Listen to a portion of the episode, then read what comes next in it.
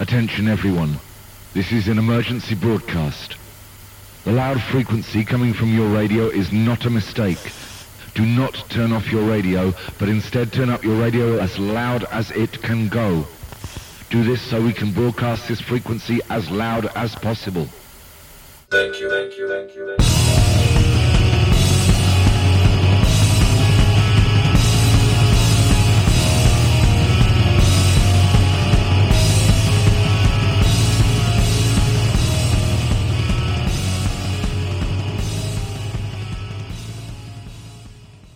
Welcome to another episode of Game Stuff. I'm your gaming gal Kalai, and with me today is Roberto. What's up, Roberto? Feeling good, maybe a little disgusting. I just had chilies and uh, had to redeem my birthday stuff, so uh, I had loaded nachos and a quesadilla. So I'm feeling good. I actually also had chili tonight. Well, chilies, Chili's, the brand. Although chili like- is very by itself is very good. Like Chili's, like the eatery. Yes, the restaurant. You know, fajitas, the the steak. What what do they do? The steak? What's that steak called? Uh, Um, the, the sizzling steak. Yeah, the thing when it like pops when it comes to you. They do that. Yeah, yeah, yeah. Those things are That's dope. it. Yeah, that's Chili's. And with us today is also Joseph Priestley. How you doing? Dude, 59 days till Hyrule Warriors. Let's get hyped. I pre-ordered that today. Okay. Uh, Awkward pause there. Continue, please. yeah, because I don't actually remember you actually playing the first one, so. I never did, but hey, He's getting on the train play. late. Yeah, Uh, okay. Uh, for those of you that are new to this podcast, we are a conversational podcast by gamers, for gamers, about gaming. This topic of the show is we're actually going to talk about Mario's birthday, since Mario turned 35, which makes me feel old. but before we get started, let's head over to our backlog beta. We have JT with 91 points, Joseph Priestley with 62, James McCall with 27, Gareth Davis with 24, Daryl with 23, CJ was 22, Tricky Mick with 19, Homer gets stuffed with 16, T Bird at 8, Glenn Ori at 7, Jim's at 6, William Ridgway is at 3, Zachary Ledford is at 3, Josh O'Craps is at 1, Simon Brackva is at 1, Zachary. oh, wait, I'm sorry, Zachary. Uh, I have to fix your name. Zachary Ledford is at 4, not 3. Uh, Andrew Middlemoss is at minus 2. Again, I have to fix his name. Frosty is at minus three. Roberto is at minus three, but he's probably at like minus ten. We're just gonna go minus ten because I think he just said something about pre-ordering a game he hasn't no- he hasn't noted. mm-hmm. For Veronica's at minus four. Corey's at minus six. Levi's at minus twenty three, and I'm at minus sixty. So, um, again, if you want to participate, just come into our law, our uh, ba- uh, and any of the podcasts, Loop Brothers, us, and of course our Facebook groups and the Backlog Beatdown. You can uh, post what you've played and what you bought. You get a plus one for beating again game, plus one for 100%ing the game, and minus one for buying a game. So, uh, yeah, come join us. All right, so let's head over to what we've been playing. Roberto, Roberto, have you been playing anything fun tonight? I apparently I can't talk tonight, guys. So this is gonna be a great episode. it's all good. Um, hey, it, it's all good. You know, I've been feeling a little bit on the scatterbrain area myself, just um, with all sorts of things. So hey, it's cool as long as long as we play still play video games. I tried to think of something really clever and I just failed there. I'm sorry. But anyways, um. It's all right. What have you been playing? Uh, so, uh, first up, we're gonna start off with a demo that I played thanks to uh some amazing people at a studio called Cool Cool to Play with a K, called Uragun. Like you're a gun, you know, like like the like the Broadway you- show. You're in town. Wait, are Like, you a gun are, in the game? Like you are a You're a- gun. Yes and no. You're a mech that walks on legs that happens to have several giant weapon systems. Mm, okay, I mean, I would. I'd be funnier if you were actually a gun, like you know in Borderlands when the little gun jumps out and starts attacking things. So it's like it's like I am bread. Yeah, yeah, like that. I mean, in that case, there's an anime that you should watch called No Gun Life, and literally the main character's head is shaped like a revolver. It's actually really, it's a really cool show though.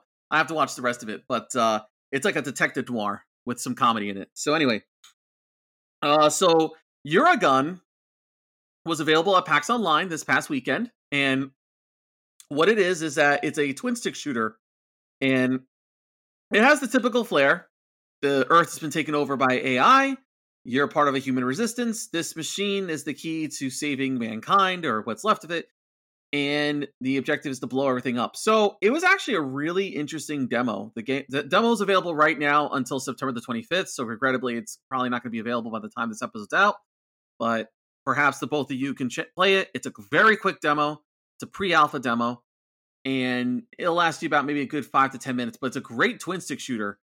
It's uh the the game has you in a mech and you run around, you shoot tanks, robots, obstacles, all sorts of things. You have a melee attack, a laser attack, miniguns. You can run around, and there's also a boss fight in the demo, and it happens to have like really sharp uh, details.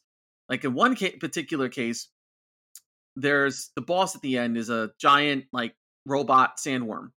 So the giant robot sandworm is in the sand naturally, and of course, uh, of course, with the sandworm, what happens is that you can see the worm like moving under the sand. It's like really mesmerizing stuff. Like you see the sand shifting and contorting and morphing until eventually the thing pops out and tries to kill you. So it's really neat. Um, I really, th- I mean, once again, this is a pre-alpha demo. There is a lot, um, there's a lot in the ballpark that we haven't like seen yet, but um, we'll have to wait and see what happens next. But it was really, really nice playing the game, and uh, once again, it comes from the amazing people over in Poland. So, uh, yeah, uh, definitely check it out. It's going to be on early access really soon, and if you like twin stick shooters, it's uh, pretty damn good, at least so far. the next one I have been playing is uh more of Need for Speed Heat, and um, I have to echo a little more of, of what Corey mentioned. So I'd gotten Need for Speed Heat a, a while ago, and I just was kind of like a long while ago, and I said, let me just uh, check it out now, finally, you know, because it's a it's a pretty cool game. It looks like, and it looks different. And anyways, so the game, the more I play it, the more I like it. I was actually gonna comment to you, Kalai, the other day that I was gonna say, Kalai, I think we've been hanging out too much because when I first started this game, I started to really hate it. I said, "Uh oh, I'm starting to hate driving games." Kalai doesn't like driving games, and then That's I- because I'm- a PC player now. and then on top of that, I'm looking at this Scuff Gaming shoulder pad thing or elbow pad, and then these headphones are 150 bucks, and I'm like, "Oh no, I'm becoming her." Sort of. Ah. so, uh, which oh yeah, that totally has still kind of happened with the laptop thing. But anyways, but now the more I play it, the more I like it, and actually think this is one of the best Need for Speeds out there, and certainly way better than Payback. I mean, the, the Payback doesn't have that stupid lottery system with the with the parts, so this is straight up. You uh you race, you get money, you get money to earn parts to buy cars, and you continue racing, and that's what you do. There's also a storyline. But the nice thing about it is that day and night offer different races, and the races at night allow you to get heat. And the heat is important for ranking up and unlocking more races, more cars, and so on and so forth. It's also difficult because the police are, I swear, I think EA must have put like the soldiers from Battlefield 4 in them and given them like Battlefield 4 training because they are tenacious. In all the Need for Speed games I played, the police AI, you know, kind of a challenge, not really, more of a cakewalk. Here, they don't give up. It's terrible. You you go through one speed trap and like, okay, Queen Crown Victoria starts targeting you, and then you get another one, okay, and then it's like, okay, we're calling in the Dodge Charger, we're calling in the Corvette, we're calling in the helicopter, and we're gonna call in spike strips. Like, not even a minute into the chase, I'm just like, oh my goodness, leave me alone. so I unfortunately suffered some failure the other night because I I did a race and they chased me. My car got wrecked and I lost a good chunk of my rep. So it sucks, but um, it still is. I I, I do appreciate that that direction. And the other thing I like is the visuals. Like it the the the game takes place in something modeling Miami and Palm Beach, right? And there's rain that wets the roads and the car. There's glowing lights, neon Miami lights, purples and pinks and blues. It really pops out at the screen, you know, and I, I really appreciate that. So so far so good. Um all right. So what do you guys think was uh you know, well I know Kalai you don't like Need for Speed, but what do you think, Joe? Uh, I haven't played Heat. It's one of the games on my list that I definitely want to play. I just haven't gotten around to picking it up yet. I'm I really I'm not really too big on picking up Need for Speed games like when they launch anymore. I kind of wait and I kind of like to play like one, finish one, and then move on to the next. And I'm like all the way back at like the first Need for Speed game of this generation, the one that's like basically just like a Fast and the Furious clone with like a whole bunch of like Yeah, because there's Need for people. Speed, and then yeah, I'm playing, that one. I'm playing that- then yeah, I'm, I'm playing the regular Need for Speed.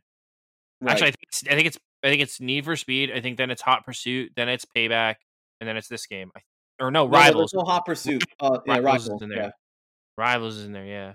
Though right now, um, uh, the, the word is in the pipe that there might be a, a re-release of, um, of Hot Pursuit, which would be amazing because Hot Pursuit was that's the game that was an amazing game, and that's a game that got me through uh college and stuff. So I got stories with that one.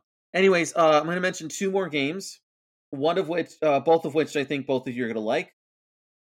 The second, the third game I played, Double Kick Heroes.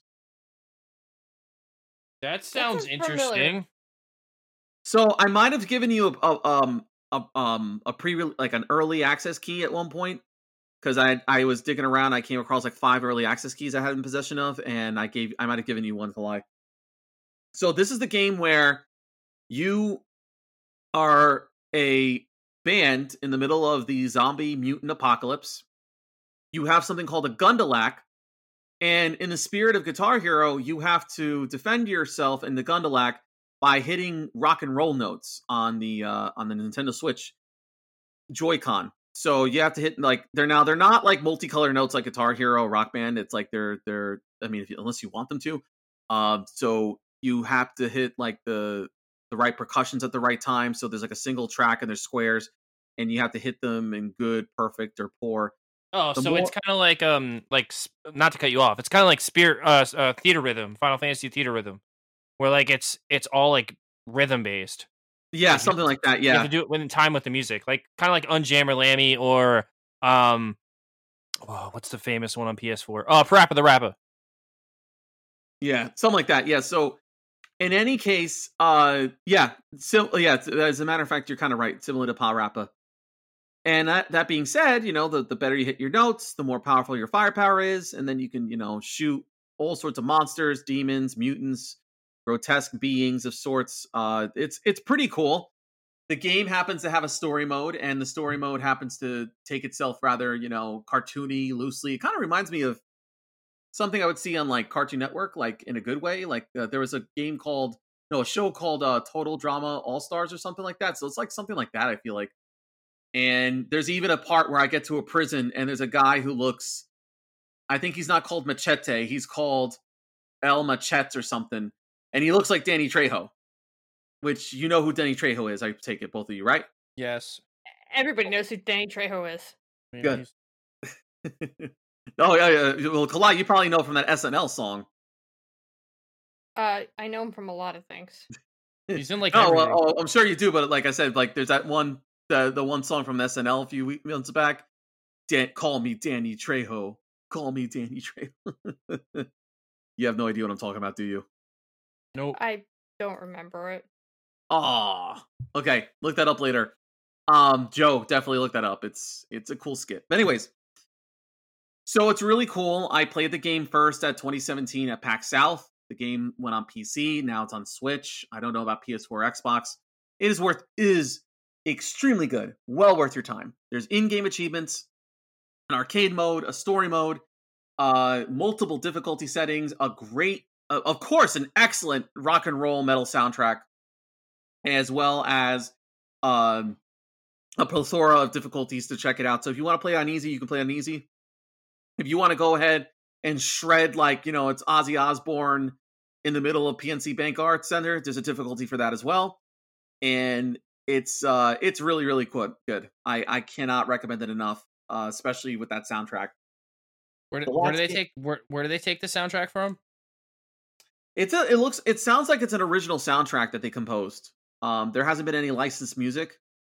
That's cool. Yeah, so it's like I mean I can imagine um if more people tapped into this, you know, putting in Ozzy Osbourne and putting in um, you know, Van Halen and uh Judas Priest and a bunch of others, like it'd be perfect. But once again, you know, when you license out those songs, the royalties will eat you alive if you don't have a good financial bank there. Um so anyways, but yeah, it's pretty good. Even the original soundtrack is pretty good. The last game I'm going to mention is actually really cool, and I was actually, oh man, I wish Corey were here because I would have suggested this to you guys. It's perfectly well within your alley, except it's not online. Super Punch Patrol. Dude, is this the one- is this the one from the people who made Gunman Clive? The person, yeah. He also Yeah. made Mech, Mech, he also made a game called Mechstermination Force. This is uh Bertil Hörberg. And uh yeah, he's uh it- it's it's this is a, a a really really cool game. And also the game happens to be only just five dollars. So you really can't go wrong with this. Um Wait, it's only five bucks. Yep. It's five bucks Sponsor right now. intervention. Sponsor intervention. sponsor intervention. Um, oh yeah, Kalai, you would, you and Jim would definitely like this. It's not, by comparison to Streets of Rage, it's something that sticks more to the roots.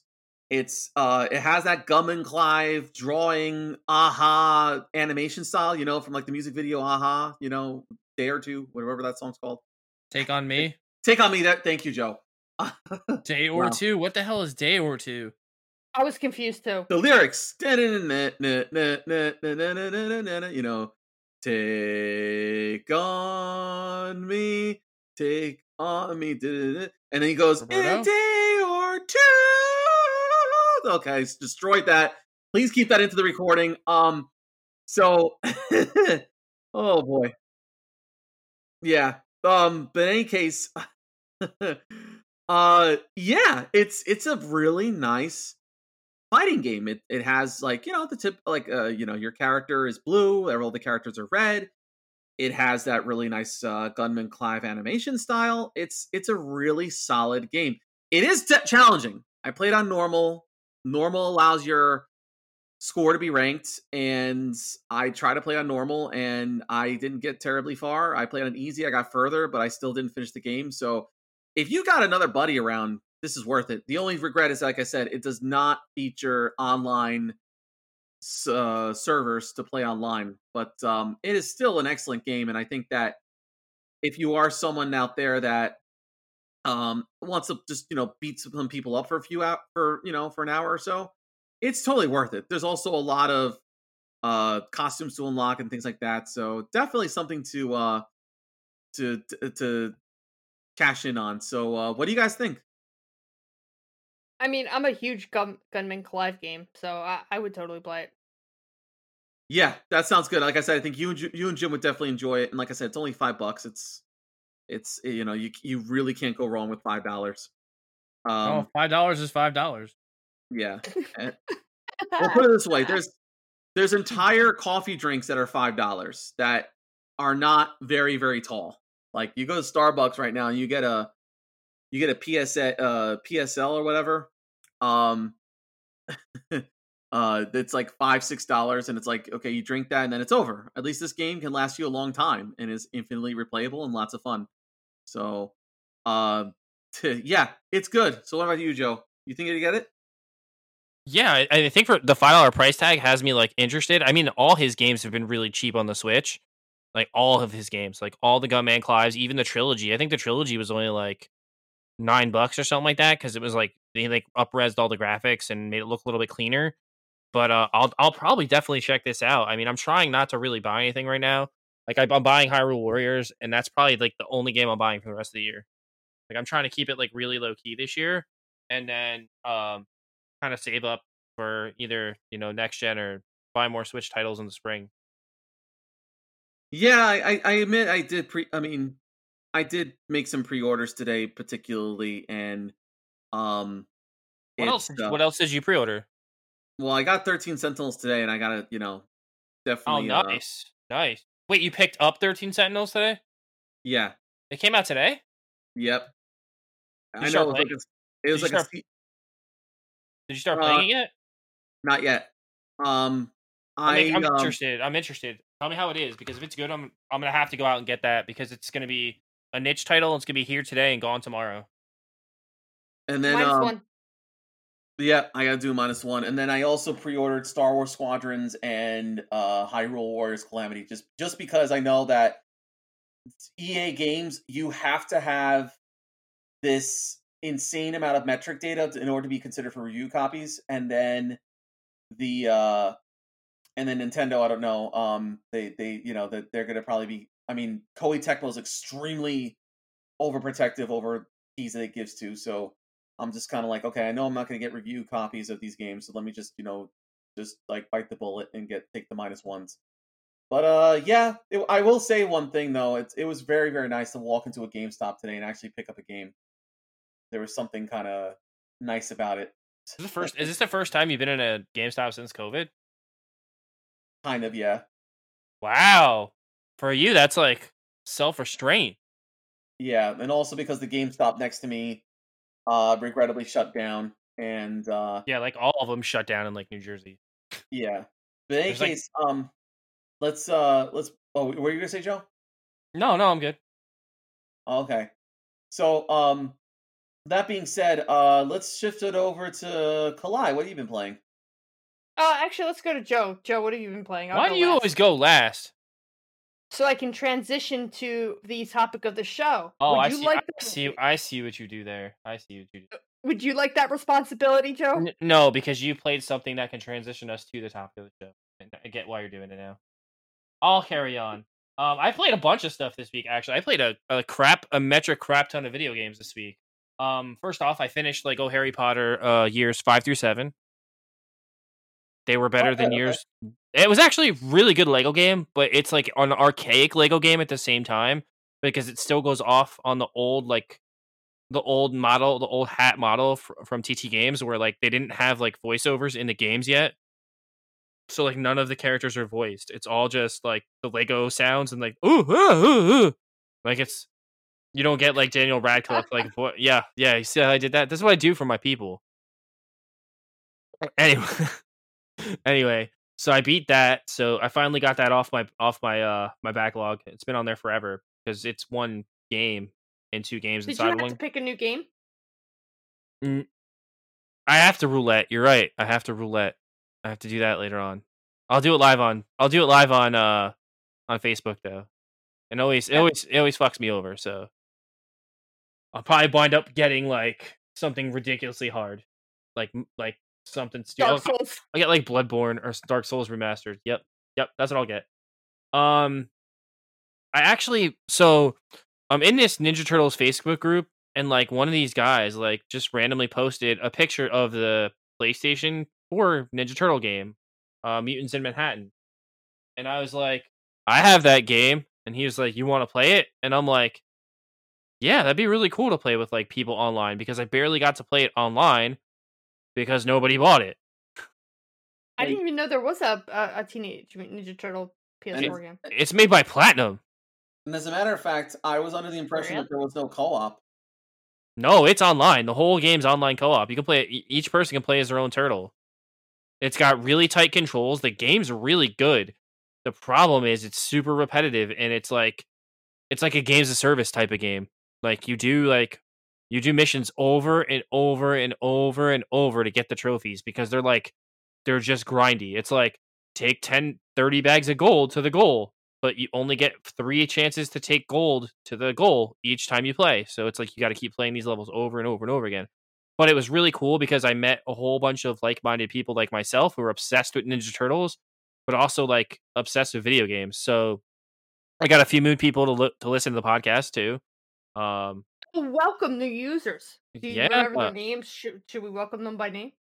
no, because I don't want to use their names on here because I don't have clearance to do that yet, and more like friends on PSN like right now only. So it's kind of like, but no, you know, I mean, yeah, I mean, I guess. Uh, no, I don't want to do it right now. I'll do it next show. I'll do it next show. I'll get their consent first. But we played we played Turtles for about like man, we must have played like two nights each night from like midnight to like four in the morning, like one weekend. And we we we played hard. One morning we played till like six in the morning my time because he he's over in Sweden and his other buddies over in Sweden too. So they were really cool guys, like like really cool, and they helped me get like the hardest trophy in the game, which uh I guess is our trophy corner for the week.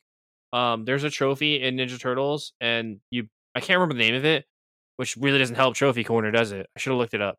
Uh, basically, you Wait, have That's, all right. This makes us. Doesn't this put us uh, ahead of Trophy Horse? yeah. I talked about trophies. Trophy Horse never talks about trophies.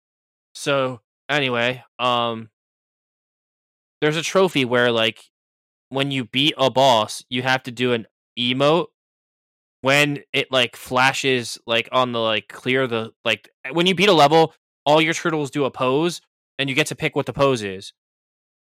But it's so quick, you have to do it before you beat the boss, or else it doesn't like count.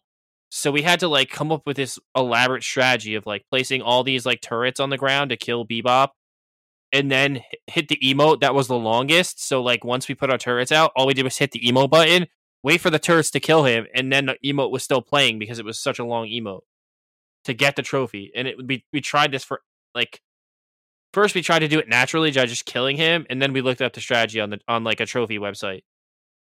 But long story short, like it it was a blast playing turtles with other people, not just playing it solo.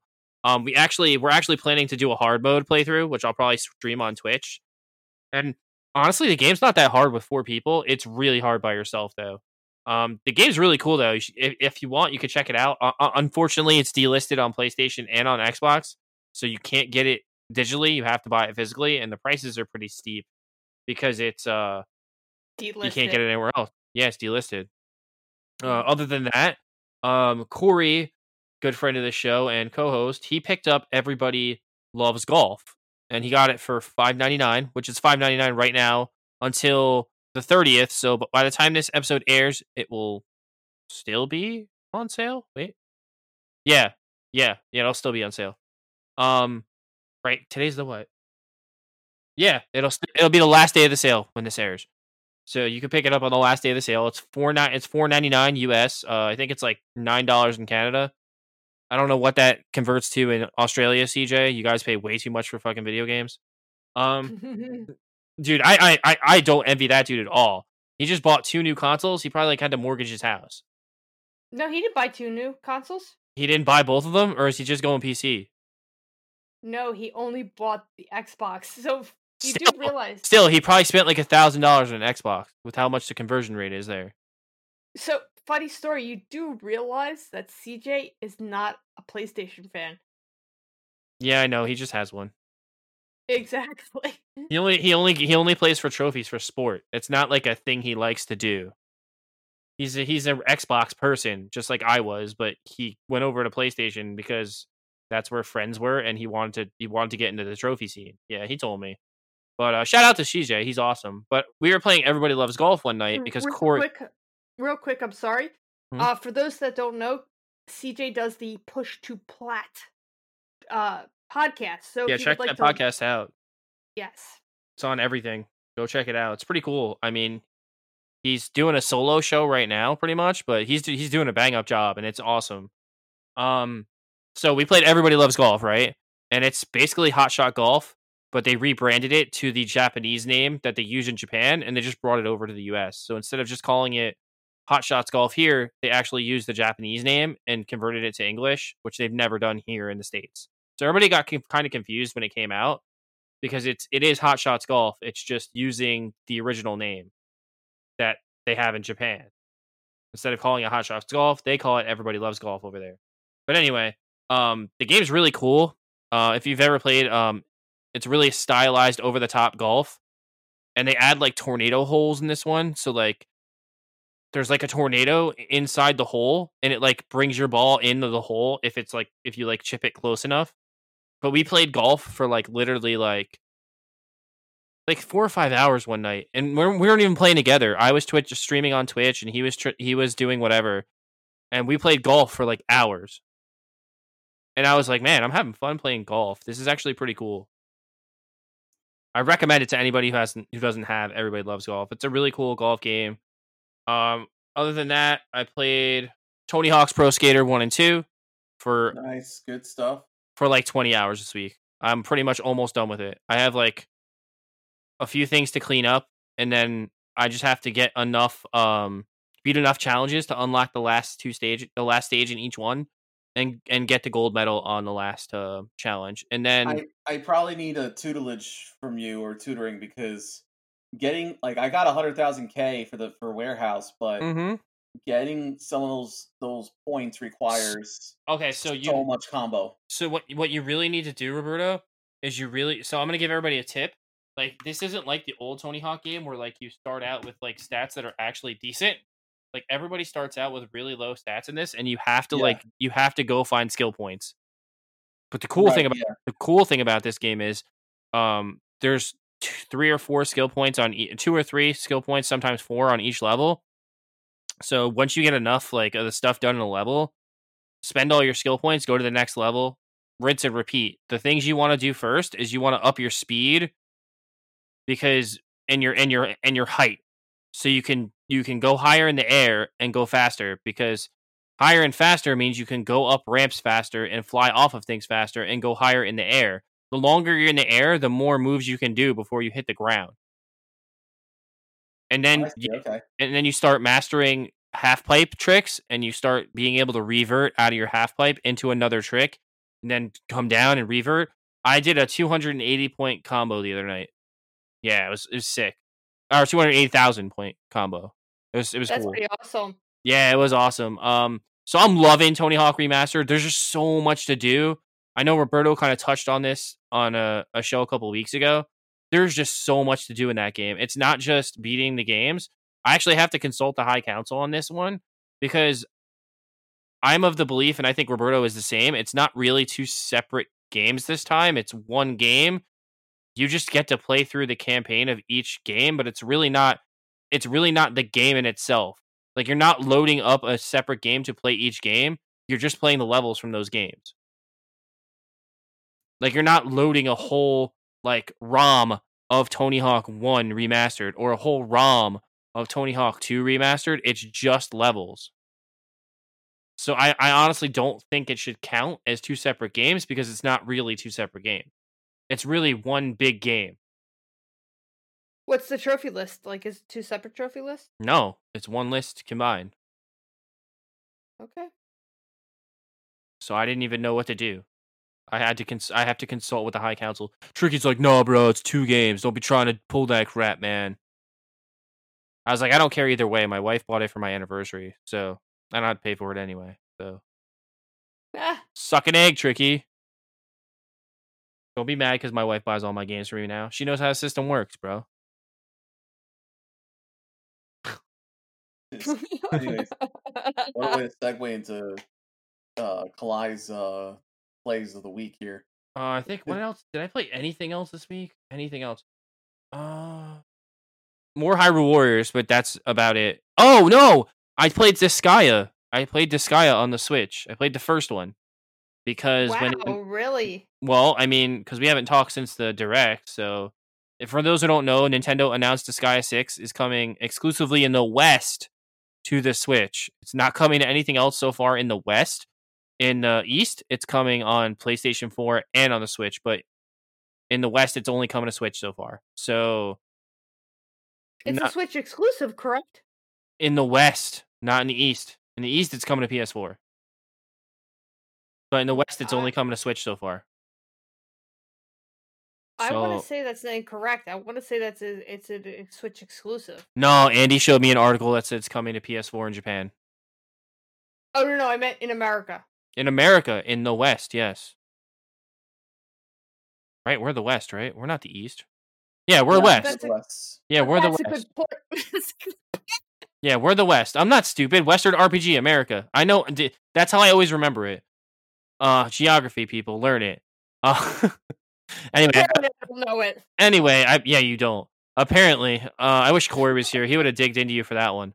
Um. Well, that's his fault. anyway, I play. Yeah, his fault. His fault. So I played Disgaea. For those of you who don't know, Disgaea is a like a tactical turn-based RPG. It's probably one of the grandfathers of tactical turn-based RPG, and it's like the most extreme tactical turn-based RPG. Like it takes level grinding and like character customization and mechanics and all these different like tropes to the max. Like it takes them to like level 999 and that's that's obviously because your characters can go to level 999 unlike the new one where your characters can go to level 9999 did you see that Kalai? No.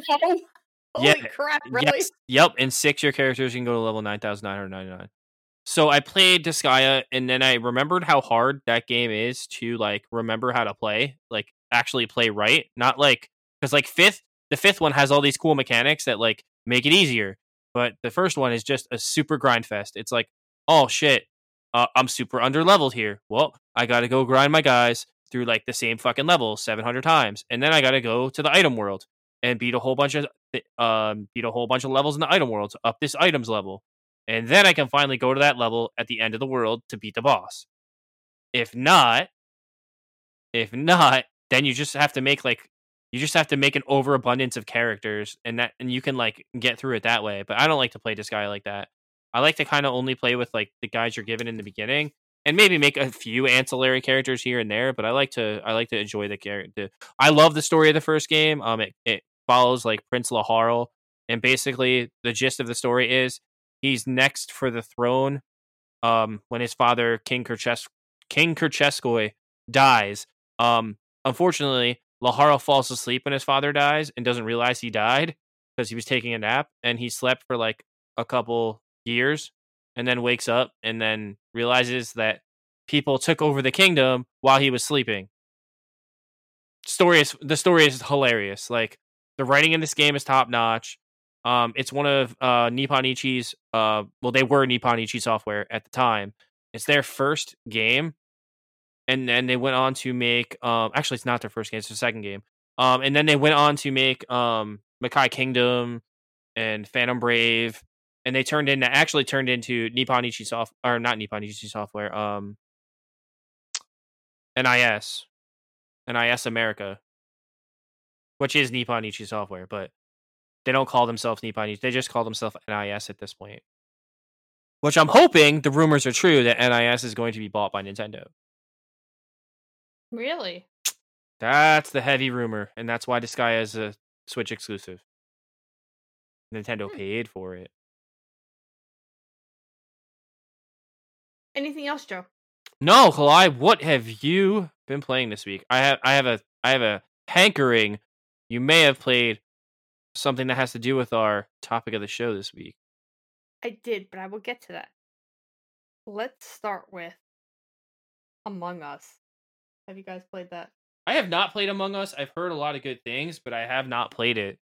I have it. I've been meaning to play it too, just because. So here's did you buy it, Roberto? Yeah, that's another minus one. I meant I figured that you know I'm not gonna buy this game and play by myself, so um, it's only Well, you five bucks too. So I am trying to get together with the Loop Brothers to actually have a community game night for Among Us. Oh, nice. because Okay, This game is amazing. it's It's amazing. up to ten. pl- It's up to ten players. We played ten players. Two of us were imposters. So you're a ship crew trying to do your tasks to get your ship where you need to go. However, two of you guys are imposters, and it tells you randomly at the beginning of the game who the imposter, if if you're an imposter or not. And then you do your tasks, and the imposter can kill somebody, or they can sabotage the ship when somebody is killed and then somebody else discovers it, a meeting is called and you guys can discuss at that time who you think the traitor is and you can vote on the traitor. So the first game I played, I was the imposter. First right out of the bat, I was the imposter. I'm like, great, I'm the imposter. And I wound up killing one person. Like when you play, when you do your task, you guys can't talk. You just run around and do your task because it makes the game not fun if you talk. So uh, that's why I think it would be great for us to play as a group. Um, yeah, I, I- I was having a blast. I look forward to playing more of that, especially if we can get a community night. Um, now, if you would like to join us and we do a community night, keep in mind this game is free on iOS and Android. So you can connect with us through your phone and not have to pay for it and still participate in our community event. Cool. So, Joe, I hope to see you there. Hmm. But like, Yeah. yeah, I've been seeing videos on on on the the Twitters and the YouTubes, and I'm just like, this. There's been some hilarious moments. It, the funny thing is that I also come uh, have learned that the game came out in 2018 and was just kind of, you know, striding along, and then for some reason, the just it seemed to have gotten into the crosshairs of streamers, and for some reason, it, it just blew up now. Yes, it actually took two years to get its stride. hmm Um, the other game I played was Card Hog. Uh, this is a little indie game that I've actually been having a lot of fun um playing. Uh, it's a card game where you're a hog and you're trying to get through all the dungeon levels and keep going. I've made it maybe 25, 30 levels. It's a card based game. So it's in beta development, so they're still adding features to the game. But I've been having a blast just jumping in there really quick and doing my uh doing my like a couple of runs. Uh and it's not that very expensive. It's like 5 bucks on Steam and it's just released for Android. It would be a great card game. Like it'd be the type of game where you could easily play on the go. So if you have an Android, check it out. If you have a PC, check it out. I'm looking forward to the developer really fine tuning this game. Right now, you get beans, and these beans can be used for upgrades for your character to make the runs a little bit easier. And even with that, it, the game's still very hard. So, again, I look forward to them really working on the um uh, working on that. That sounds interesting. That sounds like a really cool game. So it's like magical beans, like senzu beans. Yeah, kind of. Well, it started off as coins, but then they added beans. Like he's very much developing as he goes. So if you get into the if you get into the game right now, you can actually be a part of helping to develop it. Uh, yeah, I think he has a And Discord what's the and name? everything. What's the name of this again? Card Hog. Card Hog. Yes. You Like- could easily like- run it on your PC. Like card is in like I have like playing cards, and hog is in like Sonic the Hedgehog. Correct. Or is it like a pig, H O G, or is it a motorcycle? Wow. Yes. After that invigorating uh, literary lesson, what else have you played? Uh, well, I played Mario 3D. I actually played Mario 64, the original game. I am I jealous. forgot how much I love. I forgot how much I love this game. I'm not rushing through the game because I've already played the game and beat it. I think I want to try to 100% it. Of course, you're not Russian. You're American. well, you know, you know what I I played this at, right, Joe? Oh yeah, you played it while you're waiting for Jay and Silent Bob to get off their lazy asses and come on stage. yes. You know, you know, he's, he's probably smoking a big fat bowl in the back, and he's like, "Oh wait, I have something to do." Oh yeah, let's go on stage. Uh, actually, he talked about that. So that is true. That actually is a true story. Good guess. Yeah, I mean, I listen to his podcast every week. Actually, do you listen to his podcast? No, actually, I've never listened to his podcast. You- That's you pretty really, funny. you really should. It's actually really good. Which podcast? It's called Smodcast. He has several. No, Smodcast is the original. Smodcast is the one where he just shoots the shit with Scott Mosier every week. Well, I actually attended the Jay and Silent Bob 10 years of sobriety. They actually started a podcast to help keep Jay uh, sober from drugs and alcohol. That's awesome. Yes, and this was their 10 year anniversary. And uh apparently as part of the um as part of the podcast at the end, um they do something called Jay Fox where he will take an audience member from the from the audience, they will get on stage and you and Jay will make up a sexual position and you will actually perform the sexual position mockingly. You don't actually take off your clothes which I, I found hilarious. Of course, because of COVID, they couldn't do that, so they brought in uh celebrities to do it for us, and it was pretty darn funny. So Yeah. I know you, I know you told me about one of them. Were there any other ones? Like who else was there? Okay, so the first one was Dante. If anybody's ever seen Clerks, Dante showed up, and he did a position called "I'm not even supposed to fuck here today." Where they did a scenario where Jay was stealing and Jay had to pay for his bottle of water one way or another. That was pretty funny. The second one was the the podcast uh act service that came in to help them. Um I should uh give them a shout out, but I can't remember their name right now. Um they the guy who runs the podcast uh services uh he did one which was Mortal Kombat based. so don't even let me just tell you this finish him has a whole new meaning for me. Scott. Yes. And the last horrible. one Jeez. it was it was hysterical. It was I was in tears. I was in tears crying so bad. I was laughing so hard. The last one, which was never done before on the show, was actually um Silent Bob. And it wasn't much, but each one they actually played music to make it more interesting. So of course during the Mortal Kombat they played the Mortal Kombat theme song. During Jay and Silent Bob, they played Jungle Love, Joe. because they're like, what should we play? What music should we play? And somebody screamed out Jungle Love, and they're like, perfect. So, um, if you're not a Jay and Silent Bob uh, fan, I highly recommend you watching uh Clerks, Clerks 2, Mallrats, Chasing Amy, because that's what's life like in New Jersey. Am I correct, Joe? Uh, one hundred percent. Um, born and raised. Uh, those movies are part of me. That man is part of my part of me, and I I owe a lot to that man because he's got me through a lot in life, and man, he's he's a treasure. And I and we almost lost him last year, and it was a very very close call and almost a sad day. Like I would have I would have cried. Did you see his uh, stand-up special? Yes, I did. I saw the one that he recorded like right before he had a heart attack, and that was crazy to think that like and- right after he did that, he had a heart attack.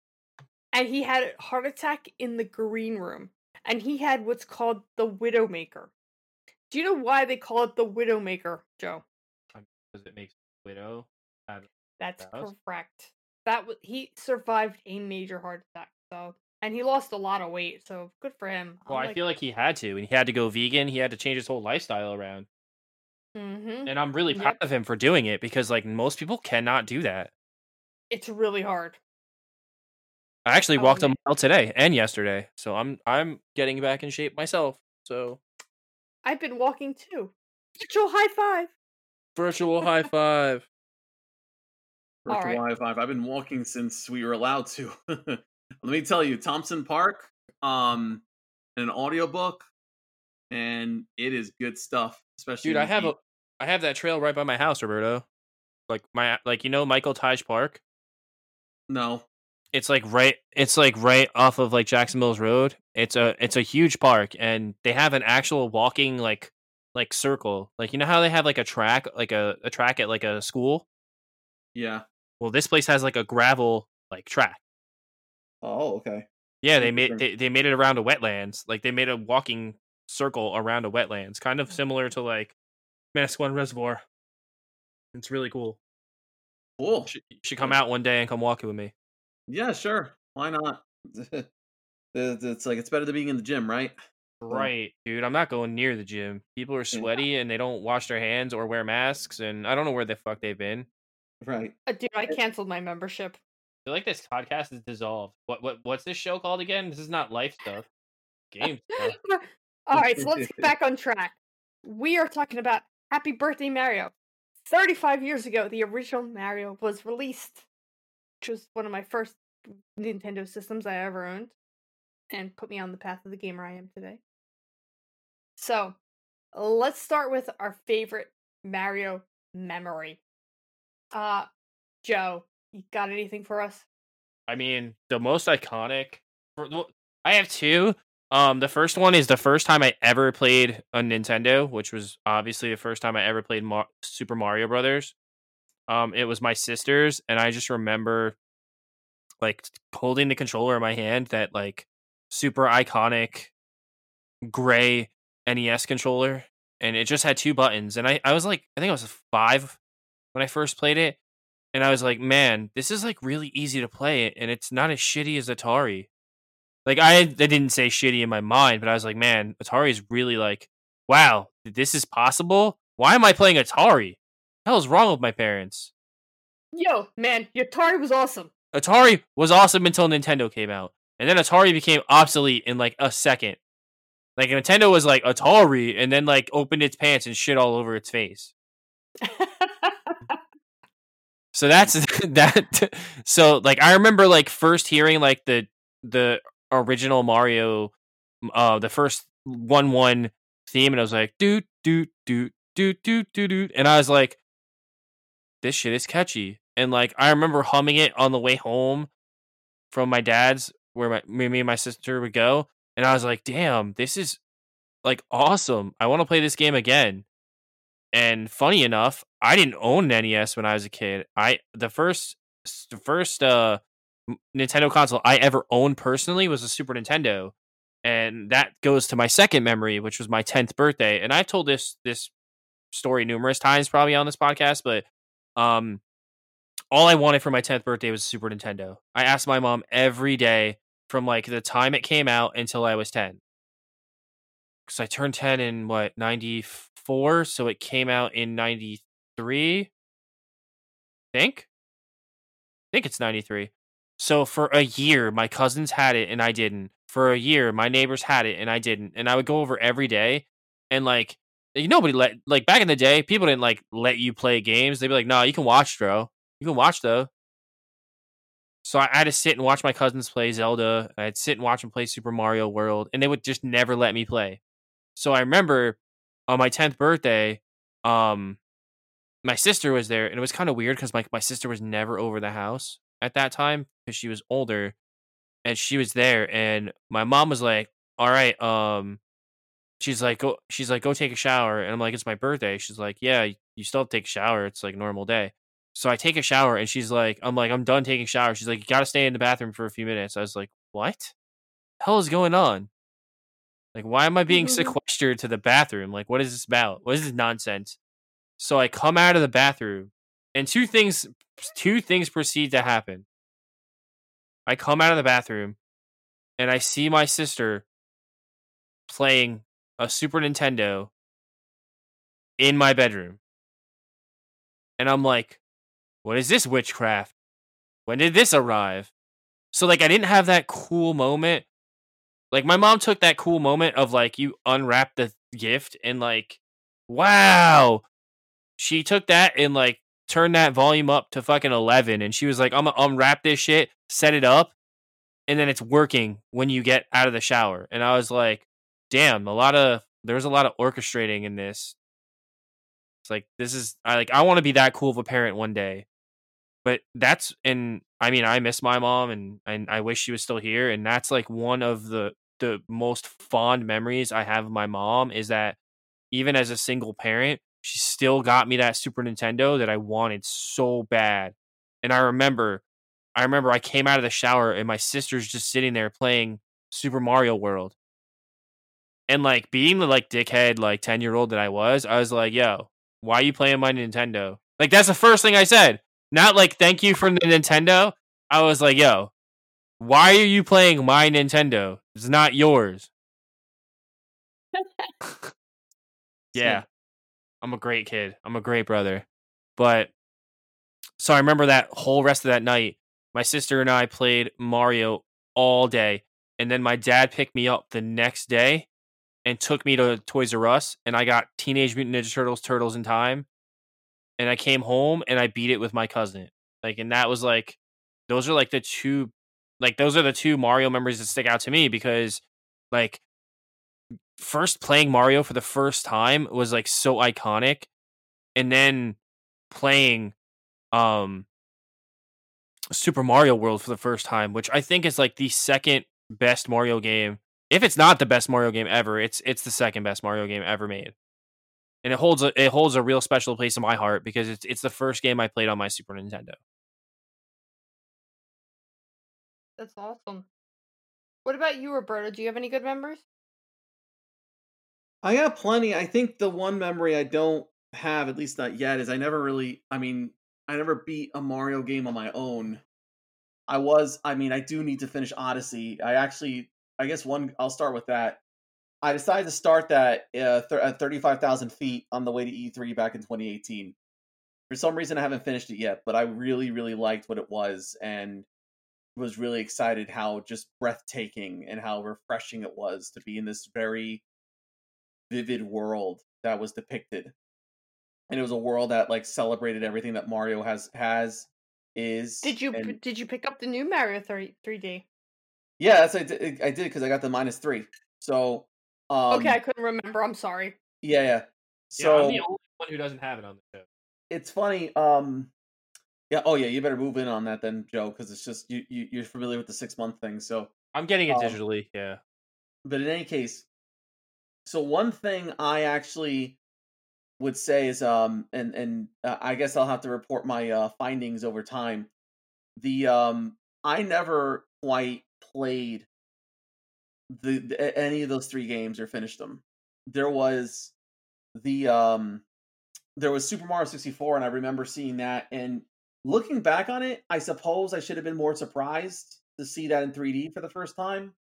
I don't think I was really like I could I don't think I really could register it because I think at the time I was so locked into PlayStation and I was so locked into Sony PlayStation stuff and then the N64 came around I was just like this is actually kind of cool but like there's some people who say that their like their life flashed before their eyes when they saw uh Mario 3D for the first time and I remember playing the demo a lot of Toys R Us. I remember renting the game but I think just what happened was that in my mind I wasn't really as into Super Mario 64 as I would other games. Like my biggest thing was just action games. Games that were you control the character, you're flying around, you're doing what you got to do. In the case of Mario 64, you had to collect these coins, you had to uh you know to unlock certain sections and I just don't think that wrapped around with me terribly as much as like I just I didn't I, I couldn't process it I suppose like I wasn't even 10 years old when the game came out so um but then looking back on it I mean it still is kind of just wonderful to see what kind of a legacy the game still holds up, what kind of videos were made, what kind of exploits. And then even over this past summer, there was that giant leak of Super Mario 64 code, which people went crazy over. And the, and just to know that this game has like this kind of a hold on people more than several decades later, it's just it's really wonderful to see. Then I never I never played Galaxy uh, Super Mario Sunshine or Galaxy. I never had a Wii or uh, a GameCube and uh, I don't I don't know how people liked it. You know, I mean, I never you are in for a treat, my friend. Yeah, that's why that's that's exactly what uh, my buddy Matt Silver said. That this is like going to be a big deal for you. So, uh, having said that, I'd say one very successful memory was that you know playing Super Mario World, and um, it was really really cool. It was actually very a lot of fun, and I used to play with my sister and try and figure out what like you know, and she would help me out and trying to figure out what to do and how to figure things out and how to like where to go next. So I caught I beat the game thanks to her, and uh, you know we we went through all sorts of different things, and she you know she was really cool and guiding me what where to go next and how to do it. So that was always really cool, and uh what else? Like we did try and play other Mario games, but like they were like like like that's that Lost in Time one. We didn't really like that one though. And there was Mario Kart, which of course was forever at this point because it's just we play that so much. And uh yeah, it was really really neat, and I think that's like the biggest one that I have there regarding um memories. There was also like a few other games I played on the this before, like Mario Tennis and Mario Kart. In terms of a standalone Mario game, that it's world that really gets me. Like I said, because me and my sister, we we we've helped each other in playing that and trying to finish it and see everything that the game had to offer. So, um, but I won't I won't forget that just how amazing it was to play that game with her and and and the memories that we shared and trying to figure things out. Um, I have a few memories of Mario. I mean, my first memory was I really wanted a Nintendo. Uh, we actually had a. Uh, I grew up at a shore town, and a lot of people from New York would come down there. And one of the kids who was quite rich had a Nintendo with the whole robot. It was kind of with Robbie the robot. It was kind of cool. And I really wanted a Nintendo, so that's all I asked for for Christmas. So of course I didn't get it. My sister got the Nintendo and I got some other system because my parents were like, "Look, you each have your own system. You could totally share." Yeah, right. So, my favorite memory is the fact that my sister saved up her money um and her and bought me a Nintendo for my birthday. So I was able to play uh Mario. Yo, that's insane. That's awesome. Yeah, she uh I, me and my sister like I got lucky. My family owned their own business. So me and my sister were working at a young age because we had nothing else to do. It wasn't like we were being exploited. We wanted to go to work with my father. Um so we would go to work, we'd earn a paycheck, and as we advanced in age and we learned more about the business, uh we changed on the type of stuff we sold. So uh she saved up her money and bought me a Nintendo. I have a memory of Nin- of Mario 64. I actually got to play Mario 64 before it came to America. My friend was a programmer and actually have a de- had a dev kit in Japanese for Mario 64. So he's like, "We have the new Mario game," and I was like, "Oh my god, I want to play it so bad." So they invited me over to my house, and I'm like, "This is awesome." However, it was all in Japanese. So I didn't understand any of it. And I'm like, does anybody read Japanese? They're like, no. I'm like, I don't know what I'm doing, but I know I want a 60 uh, an N64 now just to play this game. So, uh, yeah, I loved Nintendo. I loved Mario 64. It's one of the few game, uh, few Mario games I did wind up beating. And shout out, I'm gonna just say that the new Mario versus Rabbids game, the way they implement the humor and change the type of game that Mario is was a lot of fun. I had a lot of fun with that game. I don't know if you did, Joe. I'm pretty sure you did though. I mean, it was really cool to see two like genres that I really like, or well, a genre I really like, like tactical, you know, combat, and a game in a in a franchise like Mario. It's it's it wouldn't seem like a match made in heaven, but I think in the arms of such a capable developer, such as like uh, that was Ubisoft, right? Yeah, Yeah, it was Ubisoft. yeah, they made XCOM, so I mean, they know what they're doing, and they took what they did with XCOM and they applied it to Mario, and it's it was a fantastic. I guess how do you say this? It was like a like a happenstance, really. It was really cool the way it, it turned out, and everybody's clamoring for a sequel for a game they didn't even want, a game that most people ridiculed when the Switch was announced. People were like, Yeah. "We're not getting a real Mario game. What is this crap?" So this weekend, uh, my friend came down to my house. Um, he was my old roommate, and I was like, "Look, if you're gonna hang out, because apparently, uh, he was waiting for they were doing construction around his house, and he was gonna be able to get back into his his uh garage." I was like, "If you're gonna hang out, you're welcome to play the new Mario games with me because I download them." I was like, "However, you're gonna be like my little brother, and I'm gonna give you the terrible controller, and I'm gonna make you play Luigi." Um. So, does anybody have a favorite Mario game, Joe? Of all time, Yeah, it's that's very hard. It's a it's a hard. It's, it's not hard for me. It's it's Super Mario World. I mean, it holds such a special place in my heart with my memories, and not only that, I think it's it's just the characters in that game, like the Koopalings and and how Koopa uh, King Koopa went from like not having kids to having kids all of a sudden, and he can't explain, and like Nintendo really could never explain either.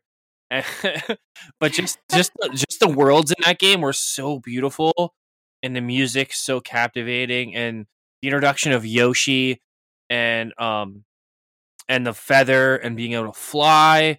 Like the game is just a masterpiece. Like the secret levels where like you had to figure out how to find the key and then figure out how to bring it to the keyhole and put it in the keyhole to get the, the extra exits. Like the Star World, like I could I could go on and on about and gush about this game all night because I I absolutely love Super Mario World. Like I buy it on every everything Nintendo's ever released it on. 3DS, I have it.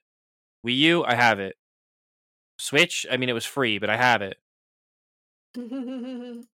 Like I love Super Mario World. Like when I first got an emulator, the first game I played on an emulator was Super Mario World, and then it was Earthbound, like most people. But but I, but I wanted to play Super Mario World because I I just love Super Mario World. I think it's one of the Nintendo games I beat the most times. what about you, Roberto? I'm gonna have to just. Uh, I'm probably gonna have to go with World just because that is the one with the most memories. I mean, I did play Super Mario World one, two, and three with my sister as well, but I think just World is just that's the game that really kind of was this moment where modern gaming really planted its first steps and everything started to happen and it was just uh to see like the colors and the and the world and everything that was presented it was really amazingly stupendous stuff and it's um to this day i think it's just to, just to hear the the music the see the visuals it's still like a breathtaking thing that that um is still like really considered to be a moment um and in in gaming history and culture and pop culture as we know it so it's just um i think that's the one that's my absolute favorite and the memory once again, and it, it'll, it'll, you know, I know I'm, I'm repeating myself a bit here, but it's just once again, it's like gaming, video games are all about these memories that you make, and the memories that were there, you know, they're they're always going to be with me forever, you know, and reminder of that fun that you had, that thrill that you had of being of seeing something with a playful mind and just enjoying for what it is and what it and what it could be and and just you know, and all the different types of enjoyment that you've always wanted to have with others. And here you are sharing that with, you know, with your friends, my case, my sister, and just really just being happy that we're in this immersive world together, just enjoying conquering the Mushroom Kingdom and saving, you know, all the little baby Yoshis. So it's it's it's neat. Um and yeah, that's that's pretty much all I have to say about that. I mean, if not for Mario, i- if not for Mario and Mario and and like Mario, Super Mario in general, like we wouldn't be sitting here right now because there was a crash and then Nintendo saved video games. Like if not for Nintendo, no one would be sitting here doing this right now. No one. That's true. That's true. All right, my favorite Mario game is still the original. Um, I know I'm old school, but that's the first game that I really enjoyed and played. Um, it's just my favorite game. I do definitely like what they did with the new uh Ubisoft game, Mario vs. Rabbids, and the humor. So that's another good one. And I want to give a special mention to the Mario RPG. I mean, to turn Mario into an RPG series was also really a lot of fun. Now, Kalai, have you ever played um Super Mario World Deluxe on the Game Boy Color? I have not. So Super Mario World Deluxe is just a it's kind of like a remake, but like it's it adds like different things to do. So it's it's it was a Game Boy Color game. I actually think you can get it on the Wii U eShop, which I don't is the Wii U eShop still active? No, but that's all right. I can get it on my RG350. You can. So basically, it's a colorized version, and it looks beautiful. Of which sounds kind of stupid because Mario was colorized, but it's actually a beautiful color Game Boy version of Mario, like the original game. But it adds a eight golden. Co- it adds a eight red coin challenge in each level. It adds a level. It adds a challenge level where you have to beat the the Boo Ghost to the end of the level. It adds a lot of cool things to the original Mario game. It's all based in the original game. It's really Mhm. fun. It's a it's an awesome game. It like it has like a leaderboards and it has like um it has a like a stat tracker where it tracks like what you've done in each level and it gives you like little little like icons next to each world It's it's really cool. It's like it's like kind of akin to what um Nintendo did when they made Donkey Kong for the Game Boy Color, where like it was a really really good just reimagining of the original arcade Donkey Kong game, but they made it like they took it up to another level, and that's that's really what Nintendo does well. Yes, absolutely. All right. How about favorite Mario character, Roberto? Uh, character. Um, I mean, I really liked Yoshi. I used to choose Yoshi uh during uh Mario Kart almost all the time. I guess because he was a dinosaur and he was different. And he wasn't a plumber. Uh, that was always just fun to choose, like particularly in Mario Kart. Um, I don't know. I liked it. it was uh, it was pretty cool. Uh, being that know, Nothing wrong with that. Right, like especially even in Mario Kart 64, I always chose Yoshi because I always just for some reason felt that he was the fastest. I guess he was, I don't know, but uh yeah. Yoshi was just, you know, cool little dinosaur. Plus, you know, I don't know, the name Yoshi, you know, it's not uh it's not like, you know, it's just it's something different. It was cool. um so yeah, there's that. Uh Joe, what about you? Favorite Mario character? Uh, Shy Guy, one hundred percent Shy Guy. I love Shy Guy. Ooh. I've loved Shy Guy since Mario 2. Um, I'm mad that he didn't come back for a long time. But dude, that's my boy is all I play as in Mario Kart 8. I play as Shy Guy all the time. Like I was so happy they put him in the game because I love Shy Guy. Like I, it's cool that you can play him as and in I can't remember which Mario Party you you first got to play as in him uh, play as him in, but he's the only person I pick when I play. Uh, he was my Nintendo Switch icon for a long time. Actually, is he still my Nintendo? I don't even know. No, it's it's it's KK Slider now, but it was Shy Guy for like ever until they added new icons. Uh, I love Shy Guy. I, my favorite color is red. I really like. I, I really thought Shy Guy was a cool little ancillary character that like nobody liked, and I like to attach myself to stuff like that and kind of make it my own thing. So I just ran with Shy Guy, and I was like, "This is my boy. Shy Guy's my boy. I'm gonna ride or die with Shy Guy. I have a Shy Guy plushie. I have a Shy Guy plushie somewhere in my house. I'm still waiting for Nintendo to make a Shy Guy amiibo. Um, if I had to pick a second favorite Mario character, which I could do real quick, it's it's Boo. I love Boo. Like I have the Boo amiibo, and it's my favorite one. Even out of all the Fire Emblem amiibos, my Boo is my favorite. My Boo is my favorite amiibo. Um, it glows in the dark, which is really freaking cool. If you don't have a Boo amiibo, I'm sorry, but he glows in the dark, which is really cool. And yeah, Boo's really cool too, and you can play as him in Smash and um not Smash, uh in Mario Kart as well as King Boo. But yeah, I like Boo. What about you, Kalai? Which who's your favorite Mario character of all time? This is gonna sound kind of like kind of obvious, but I like Peach. Peach was this princess that went from needing to be rescued to being a character in Mario 2. Did you play it? Did you ever play Super Princess Peach? By the way, No. okay, so you need to go download Super Princess Peach on the RG350. Yep, Uh, yep, I definitely do. it's a know. it's a DS game, so I don't know how well it'll run on there, but it's it's it's pretty cool. So like it's like Peach is the main character. Period. It's Peach's game. All right. Do you guys have anything else before I move on to our questions? I Um, think um it's it's great to see that uh even despite everything, Mario's still celebrated, and I kind of wish like we could have seen him at the the ja- the Japan Summer Olympics this ye- s- year. Could see him we'll next year. Yeah. we'll get to see him next year. He's the kinda mascot for the. Olympics, isn't he? Well, yeah, I remember when uh what was it? The Brazilian Olympics ended, and it ended with Mario traveling through a tunnel and popping out, and then announcing that Yeah, that No. next the next one's in Japan. But I It think he's the official mascot. Like I'm not joking. Like I think he's the official mascot of the Olympics. as, as a matter of fact, I remember the the announcer in NBC was like Super Mario or my, ma and I was like, oh yeah, oh flipped that shit real bad, and I was like, "Come on, dude, you're showing, you're showing, like, how do you not know who Mario is? Mario's probably like the second most known entity on planet Earth outside of Mickey Mouse.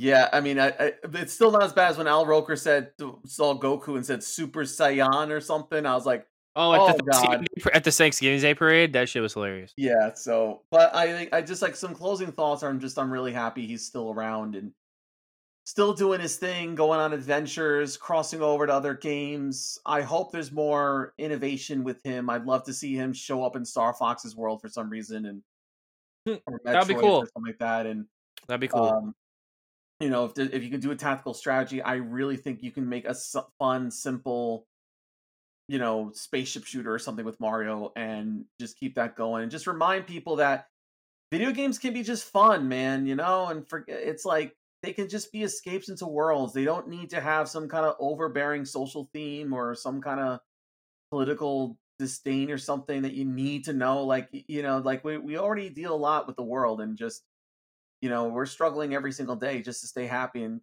if if it means for us to just plop into a world where you gotta take you know go around the world in a in a hat and be a hat and have the hat take over a dinosaur because and then have because you're mario i mean that's that's fun it's enjoyable it makes you smile let's keep more of that going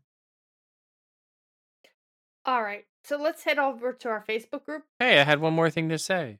I am so sorry. Go on, Joe. I It's am okay. so sorry. It's okay. Um, I just want to I just want to touch on the fact that Mario's 35 years old, right? And in all 35 of those years, Nintendo has never ever ever given up on him. And I think it's just a testament to how strong of a character they created 35 years ago. That they could reinvent him so many times that he could stand the test of time where other characters have failed time and time again to stay relevant, to stay relevant for 35 years. It's not like there's a Mario game and then he goes away for 7 years and then there's another Mario game. There's at least a Mario game every year if not every other year. It's like Mhm. it's just amazing how this little plumber from from 35 years ago in 8-bit actually the little plumber more than 35 years ago because you have to think of like Super Mario Brothers the Atari game or the arcade or in Donkey Kong even beyond that um how that little character has been able to touch so many people's hearts and imaginations and spawn a and spawn and create and maintain an industry for 35 years. Like, I think that Kalai, you and I, and you, Roberto, some, some, in some, in some aspects, you as well. Like Kalai, I'm 36. You're older than I am, but we've Yeah. li- we've lived through this entire time that he's been relevant. Like I've seen it, I've seen it all firsthand, and it's absolutely an amazing roller coaster ride to be a privilege to be like a part of, like to live through every single iteration of Mario and be like, wow, and then wow, it can't get any better than this, and then oh my god, they put a they put a backpack on his back that shoots water, and everyone hates it, but I love that game, and I will die on a hill. I love Sunshine. It's my favorite 3D Mario. It always will be. Everyone gives me shit for it. I don't care. I love that game. But just just to drive my point home, it's like this little character and the world that they built around him is still relevant 35 years later, and Sony and Microsoft can't say that at all. They don't have one character that they can go back to every time and automatically sell games with every single time. And that's it's just amazing what Nintendo's been able to do with this character, with all their characters. It's kind of why they don't need to build new IPs. Like everyone gets on them. How come you don't have new IPs? Why are we getting the same thing all the time? Because it works. It works and people are willing to pay for it. If it's not broke, don't fix it. And the the coolest thing about Mario is he's been able to change with the times and stay relevant. And that's what you have to do to survive. Like Mario's a survivor. He's the number one survivor. He's learned how to adapt through the ages and stay cool and relevant in a world where stuff becomes uncool very fast.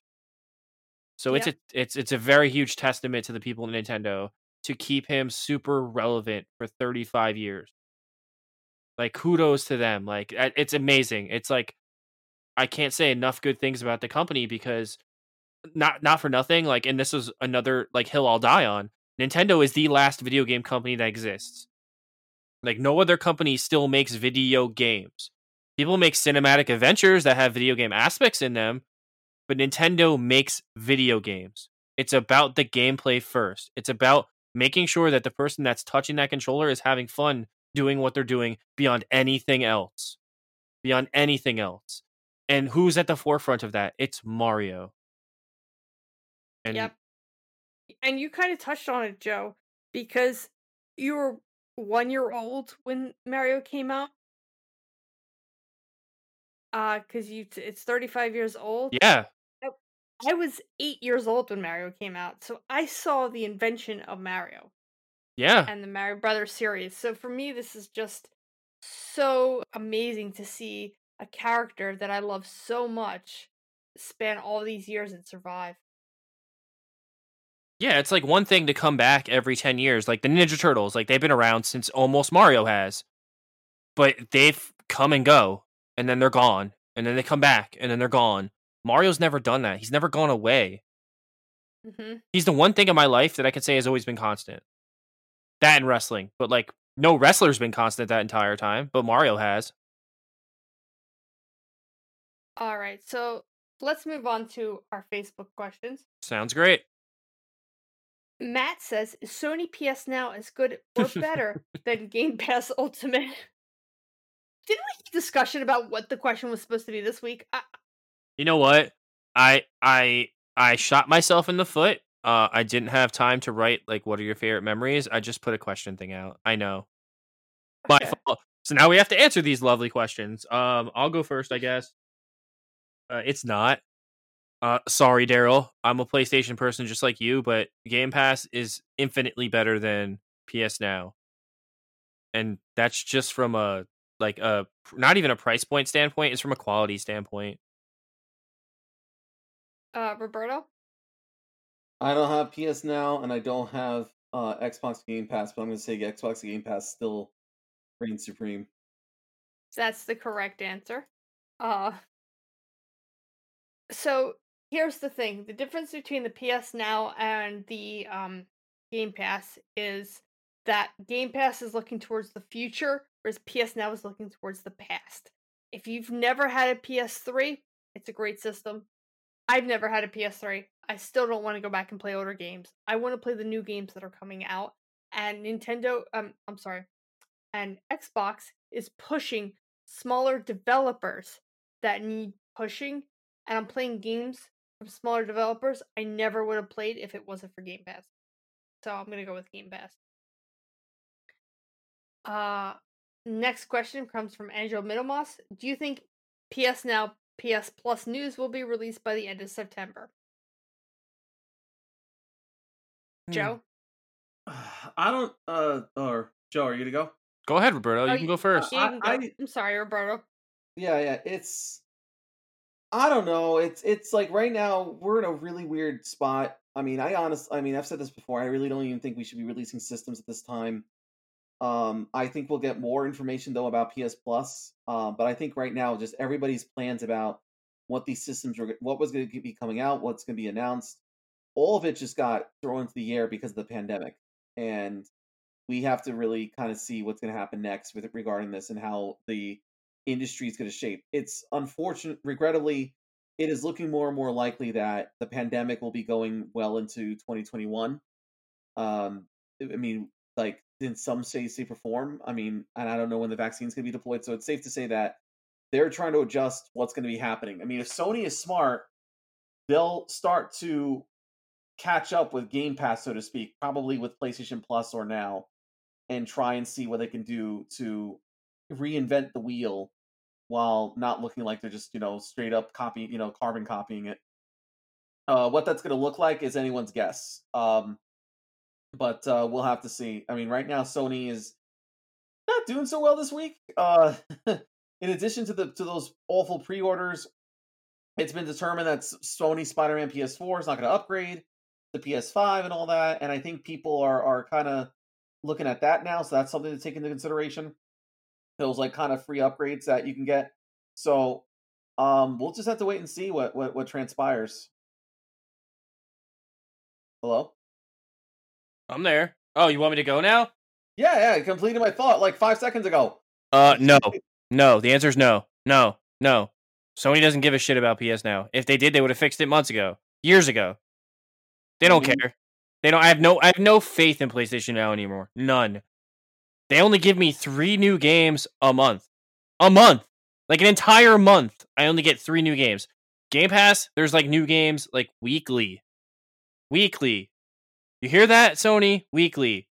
Like I got three new games a month, and like one of them is guaranteed to be the game that was free from PS Plus the previous month.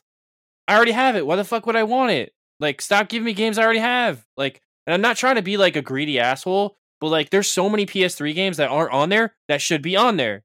Like, it's like, where is 3D Dot Hero? Where is like, where's all the Final Fantasy games? Like, like it, it, it just makes me pissed off. You know where they are? They're on fucking Game Pass. Well, except for 3D Dot Hero because it's exclusive. But like, they're not gonna fix PlayStation now. I have no faith. None. Absolutely none.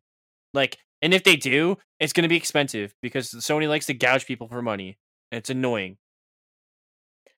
Um, I believe that we're not going to get any more news for PS Now because we just got that list of games that they're going to be releasing on PS5. Yeah, that's their half-hearted, half-ass attempt to save themselves. It was like, oh, here you can have twenty games that you definitely already bought on a PlayStation Four if you owned one, because who wouldn't have owned these games? Yeah, pretty much. Oh wait, so if you have a disc version, you can pretty much shove those games up your ass because you already have them. It's like, and you know what's gonna be even funnier? Like, are those games streamed or do I have to download? I think I yeah, I think you have to download each one, right? I'm hoping so. On that on that small ass uh solid state drive that they're giving us. Well, no, those could be could those also be downloaded to an external hard drive? Oh yeah, yeah, because they're PS4 games. Well, who knows if they're optimized and then they can't. Like you know how Sony likes to do shit. Oh, sorry, Yeah, we put we put an optimization chip in this, and now uh it- it's got 17 teraflops in it, so you can't move it on to the other. It has to run on a solid state drive. Sorry, guys.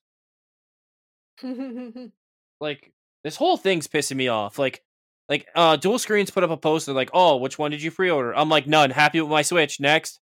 Actually, put- I I already put- Yeah, I was like, oh, I'm happy with my Switch over here, and then one other person was like, Yeah, I'm happy too.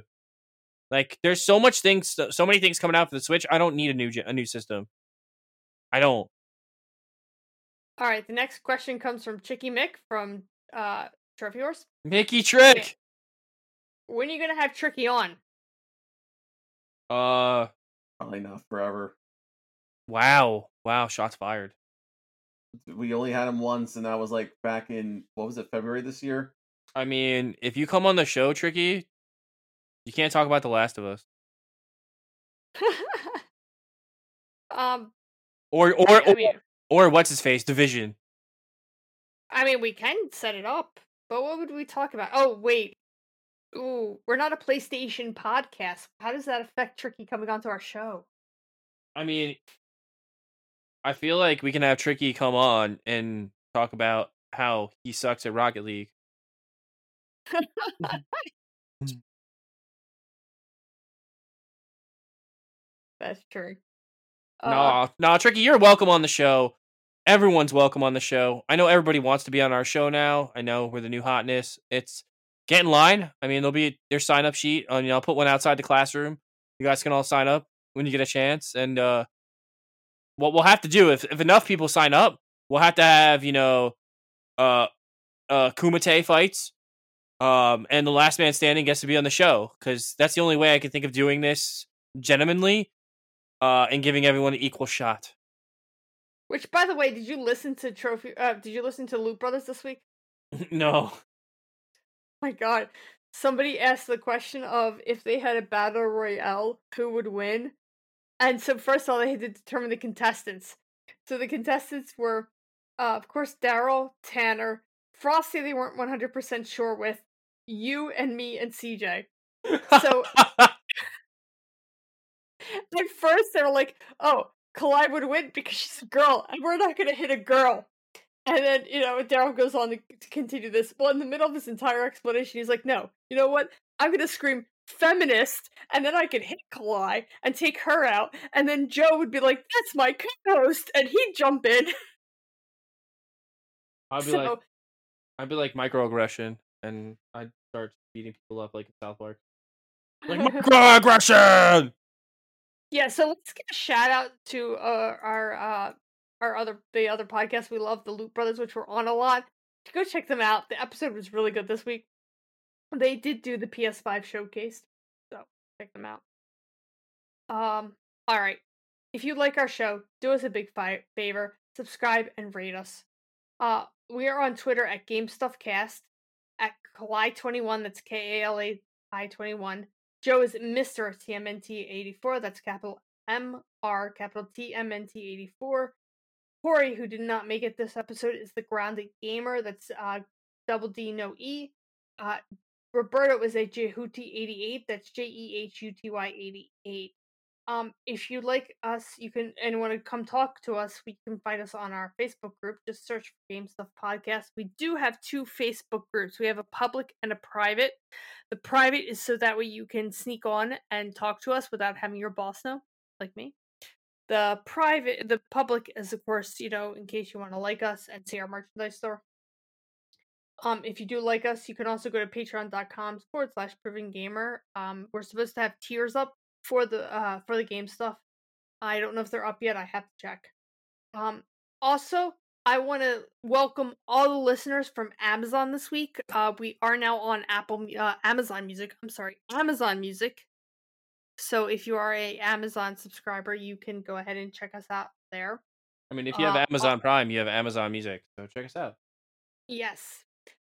Uh, if you do like us and want to help us without uh, paying any money, just go to um, uh, just go to provengamer.com, click on any Amazon link, and do your shopping like normal. It does help out the site, and it doesn't cost any extra money to you.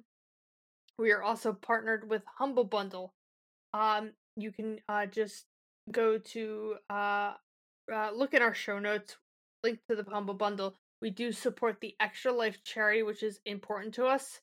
Uh, it does help out the children. Dude, we're like two months So- away from Extra Life. Not even. I know. Are you going to participate this year? Well, of course. Is the sky blue? Gotcha. I Okay. mean, technically it's not, but I mean, it appears to be. Uh, if you like us, you can check out our other shows, Trophy Whores and PG Spoilers. And of course, we want to thank Isaac Sego for our logo. And of course, we want to thank the band Take Away the Ugly for the music. So thank you guys. And thank you, listeners, for listening. And we'll see you on the next episode of Game Stuff. May the force be with you. Have a good one, guys. Check you guys later.